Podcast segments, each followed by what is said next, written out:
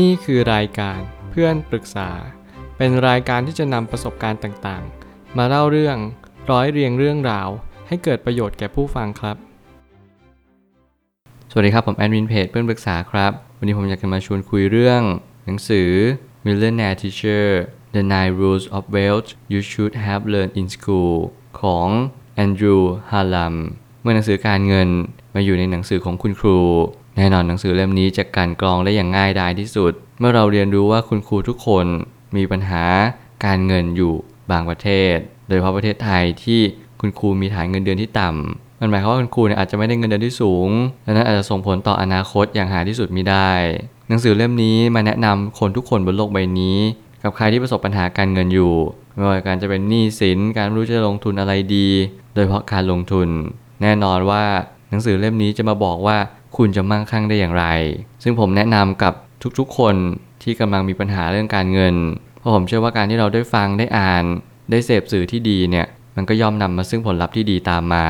แล้วถ้าเกิดสมมุติว่าเรามีคนคนหนึ่งที่เขาจริงใจกับเราจริง ๆ เขาไม่ได้มาขายของ เขาไม่ได้มาพยายามสนับสนุนอะไรเลยเกี่ยวข้อของเขา เขาเพียงแค่บอกคุณว่า คุณควรจะเอาเงินไปออมตรงนี้ คุณควรจะรู้ว่าคุณมีรายรับรายจ่ายเท่าไหร่ หรือแม้กระทั่งคุณควรจะรู้ว่าค่าธรรมเนียมเนี่ย มันคือสิ่งที่คุณจะต้องหลีกเลี่ยงให้ได้มากที่สุด เพราะมันจะกัดกินเงินของคุณทั้งหมดที่คุณมี โดยที่คุณไม่รู้ตัว ผมไปตั้งคำถามขึ้นมาว่า ไม่มีทางลัดสำหรับการเงิน แต่เรามีทางตรงที่เราจะไม่ต้องอ้อมไปไหนไกล นั่นคือการลงทุน หนังสือเล่มนี้มาบอกแบบง่าย ๆ ว่า มันไม่มีทางลัดไหนเลยที่จะรวยเร็ว มีความมั่งคั่งอย่างรวดเร็ว ไปมากกว่าการลงทุน แบบดอกเบี้ยทบต้น การลงทุนแบบสม่ำเสมอนั้น ให้ความต่อเนื่อง และให้ความเสถียรภาพกับชีวิตเราจริง ๆ การเรียนรู้เรื่องการลงทุนเนี่ยเราเรียนรู้เรื่องการลงทุนแบบหลายชนิดมากๆ มีคนบอกว่าการเก็งกำไรคือการลงทุน มีคนบอกว่าสินทรัพย์ต่างๆ สิ่งนั้นก็บอกลงทุน สิ่งนี้ก็บอกลงทุน แต่คำนิยามสั้นๆ เลยที่หนังสือเล่มนี้บอกก็คือเมื่อคุณจะลงทุนอะไร คุณจงเรียนรู้ว่าสิ่งนั้นให้ผลตอบแทน ในระยะเวลาที่คุณไม่ได้ทำอะไรกับมันหรือเปล่า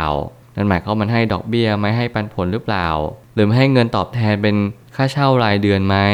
นั่นจึงจะเป็น passive income จริง ๆ การที่เรามีงานประจำอยู่แล้วมันเป็น active income แต่การที่เราจะสร้าง passive income ได้จริงๆเนี่ยเราจะสร้างได้จากวิธีใด หนังสือเล่มนี้ก็มีคำตอบเหมือนกัน หากการลงทุนเป็นสิ่งสุดท้ายที่คนหลายคนนึกถึง แต่หนังสือเล่มนี้ได้เน้นย้ำอย่างยิ่งว่ามันคือสิ่งแรกที่ควรคิด ถ้าเกิดสมมติเราลองกลับสมการกัน ว่าการลงทุนควรจะเป็น head แล้วรายจ่ายเนี่ยควรจะเป็นสุดท้ายเลย นั่นหมายความว่าเมื่อไหร่ก็ตามให้เรามีการลงทุน เราลองดูก่อนว่าไอการลงทุนเนี่ยมันให้ผลตอบแทนเท่าไหร่ แล้วเราค่อยไปใส่รายจ่ายว่าเราควรจะจ่ายไปเท่าไหร่ ปัญหาของคนเราก็คือเรามีรายจ่ายที่มากเกิน แล้วมันก็กลายเป็นว่ามันล้น เกินกว่าที่เราจะมีเงินออมไปลงทุน พอเราขาดเงินออม เราก็จะไม่สามารถหาเงินลงทุนได้เลย การที่เราฝึกออมเงินตั้งแต่เด็ก มันช่วยให้เรามีความมั่งคั่งโดยที่เราไม่รู้ตัว สินทรัพย์คุณจะเติบโตอย่างรวดเร็ว ถ้าเกิดสมมติคุณมีเงินมาเพิ่ม นั่นหมายความว่าตุ่มของคุณใหญ่มากๆ ผมใช้ทฤษฎีนี้ตั้งแต่เด็ก ๆ ก็คือ ผมเชื่อว่าทุกๆ ครั้งที่เรามีตุ่มที่ใหญ่ เราจงสร้างตุ่มให้ดีดีกว่า พอวันไหนฝนตก พอวันไหนที่มีน้ำมาเติมในตุ่ม ตุ่มเราก็จะเต็มไปด้วยน้ำแล้วมันก็จะไม่รั่วไหล นั่นจึงจะเป็นเหตุผลว่าทำไมหลาย ๆ คนเนี่ยถึงเก็บเงินไม่ค่อยอยู่ นั่นอาจจะหมายถึงว่า คุณไม่ได้สร้างตุ่มที่ปิดมิดชิด อย่างแนบสนิทจริง ๆ มันก็เลยหมายความว่าทุกครั้งที่มีน้ำไหลเข้ามาสู่ในตุ่ม ตุ่มนั้นก็จะรั่วไหลออกไป ตาม รอยแตกรอยแยกของตุ่มนั่นเอง แล้ววันนี้คือการเริ่มต้นของชีวิตใหม่ ที่คุณจะเริ่มลงทุนก่อน แล้วพอคุณแยกเงินลงทุนออกไป คุณก็ค่อยเลือกที่จะใช้จ่าย นี่อาจจะเป็นเหตุผลที่ดีกว่า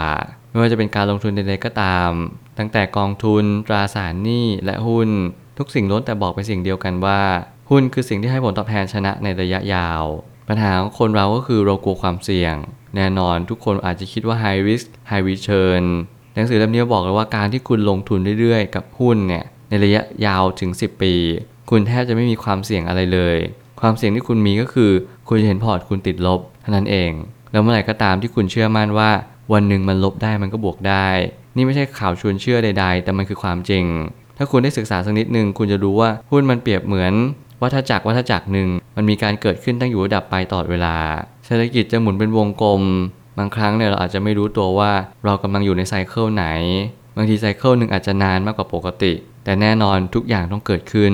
ตัวทริกเกอร์หรือตัวจุดชนวนของเศรษฐกิจ มันเกิดขึ้นจากหลาย ๆ เหตุผล ไม่ว่าจะเป็นวิกฤตการเงิน ไม่ว่าจะเป็นภัยพิบัติทางธรรมชาติ หรือแม้กระทั่งภัยพิบัติทางโรคระบาด สิ่งเหล่านี้เป็นสิ่งที่เราต้องเรียนรู้ให้ชัด เพราะว่าเราจะได้รู้ว่าเราควรจะทำยังไงในณโมเมนต์ไหน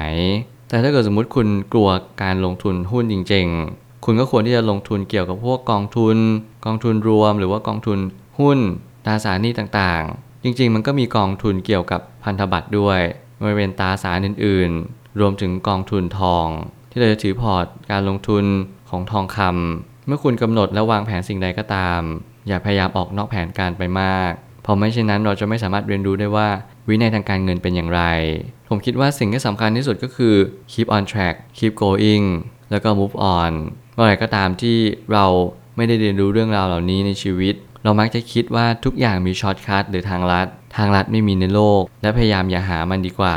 เมื่อไหร่ก็ตามที่คุณไม่ได้เข้าใจชีวิตอย่างร้อยเปอร์เซ็นต์คุณจะคิดว่าทางลัดมันทำให้คุณไปเจอสิ่งนั้นเร็วขึ้น แต่กลับกันทางลัดอาจจะทำให้คุณเจอสิ่งสิ่งหนึ่ง หรือสิ่งที่คุณตั้งใจเอาไว้ช้ากว่าเดิมก็ได้ ผมอยากให้คุณลองทดสอบว่า ถ้าเกิดสมมติทางลัดมีจริง ๆทำไมเราถึงต้องมานั่ง เรียนรู้เรื่องเกี่ยวกับ Economic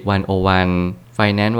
101 หรือว่าอะไรก็ตามที่มันเป็นพื้นฐาน ผมเน้นย้ำเสมอว่า back to the basic สำคัญที่สุด มันคือ fundamental มันคือรากฐานของการที่เราจะเรียนรู้ต่อยอดไปสู่โลกกว้างได้อย่างแท้จริง ถ้าเกิดสมมติเราไม่มีพื้นฐานที่แน่นพอ